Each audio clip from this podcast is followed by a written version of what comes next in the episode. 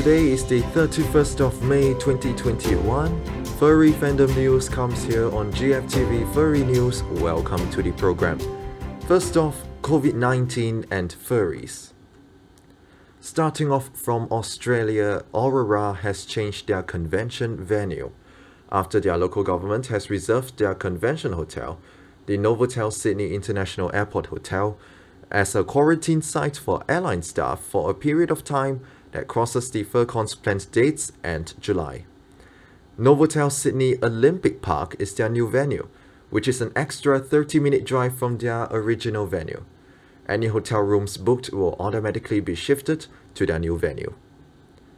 Towards the US, Furpocalypse, originally planned for October this year, has cancelled their event. They point to continued indoor entertainment restrictions in the state of Connecticut as the reason for the decision.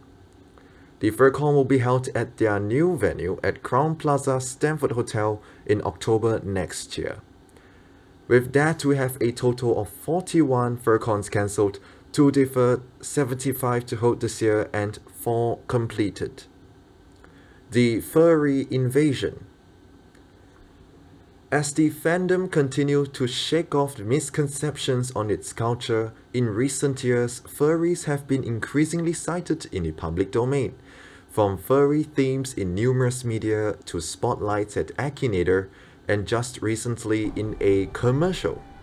Argentinian fursuiter, artist and fursuit maker Soledad de Tigan got her 3 seconds of fame after appearing in an Uber commercial. Our Spanish correspondent Jelly Raccoon has contacted her to find out how it's like. Starting with the interview, Eh, any thoughts on being on a public commercial when the opportunity to participate in Uber's commercial arrived? How did it felt? At first, I didn't like the idea. I consulted with several friends about the idea, and the insistence of the producer that contacted me was too much. So I finally decided to give it a try, and I don't regret it because everything went well. At first, I was scared of doing or saying anything wrong or bad that could harm the image of the fandom, but at the end, everything was fine.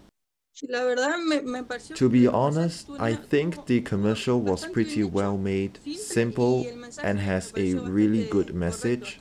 And with the actual context of the situation we are living with now, it was a good idea to show some awareness. ¿Qué impacto tú crees que este tipo de detalles What kind of impact to the community do you feel this feature may bring? al- a la comunidad furry? Em, la verdad, no, no lo sé. To be honest, I don't know. em, no, Because no sé, I'm not so sure if it will make a pobre big change como para que since it was quite a short moment on camera and not enough to show the world we exist in Como el como mensaje que, del fandom, ¿no?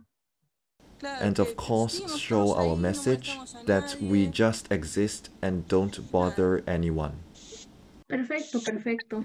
As long as they don't want to make us look bad in front of other people, as other media have always tried.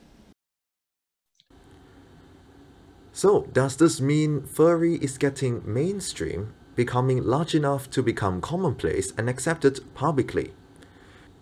Media featuring anthropomorphic animals, animals with the ability to talk, walk, and do things humans does, has been increasing over the years. And on top of that, more positive media coverage on the fandom, all of which have been commonly cited as proof of such development. However, this topic is often a subject of debate within the fandom.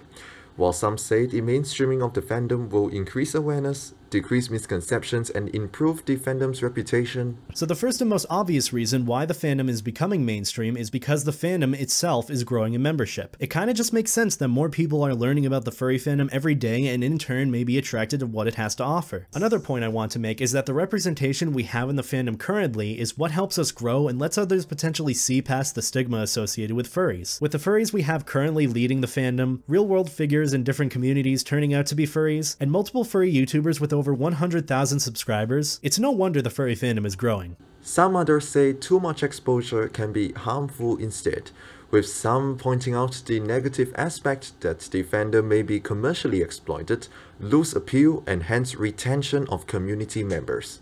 A more negative aspect of the furry fandom being more popular is the potential for companies to steal art and somehow monetize it. It's already happened a few times where large companies take images and photos they find online and make a buck off it. Just like these knockoff fursuits we discussed in our episode on copyright.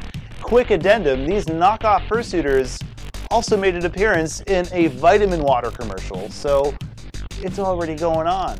One So, what does this mean? The fandom may be on track to becoming mainstream, and although optimism is high, prudence has been cautioned. Spring's coming meets furry playtime. Speaking of furry invasions, outside the fandom, a furry encounter became the star of the internet show globally. For news reporters, reporting outdoors puts them live on the scene and exposes them to what Mother Nature has to offer. A Russian news reporter for Mir TV learns that the furry way when a dog came onto her for a little playtime in the middle of a live broadcast. Надежда Сережкина. Надежда, здравствуйте. Ну, Рассказывайте, можно ли уже расстаться с надоевшей за зиму теплой одеждой? Здравствуйте, Елена. Ну, действительно, в столичный регион пришла весна. Столбики термометров будут показывать на этой неделе до 8 плюс 9 градусов. Стоять! Иди сюда! Эй, стой, стой, стоять! Ну, судя по всему, связь с нашим корреспондентом прервалась. Сейчас мы снова попытаемся с ней связаться. Так, ну вот подсказывает мне режиссер, что вроде бы удалось наладить связь с Надеждой. Так, ну, как я вижу, никто не пострадал из съемочной группы. А, ну вот микрофону немножечко досталось. Так, Надежда, вы меня слышите? Елена, ну, как я и сказала, погода действительно отличная. Подходит для прогулок с вашими собаками. Ну, а на этом у меня все. Оставайтесь с нами и вместе интересно. The footage has since went viral on the internet globally. Yet, this is already not the first time the Eurasian broadcaster has got furry on camera. In 2017, the same happened at the studio when a dog invaded the news desk. Проголосовать за снос включенного в программу реновации дома. У меня тут собака. Ага, можно, можно будет через интернет или в районном отделении МФС. Артем Васнев расскажет подробнее. Что у меня делает Я вообще кошатница. Я кошатница, я люблю кошек. Hate pets and a handshake eventually ended the encounter on a light note, with the news anchor jokingly concluding together the duo had a conversation on the coming of spring to the Russian capital. That's all for today's GFTV Furry News. For more furry news, visit our website at globalfurrytv.news.blog. Have a great and wonderful fluffy day.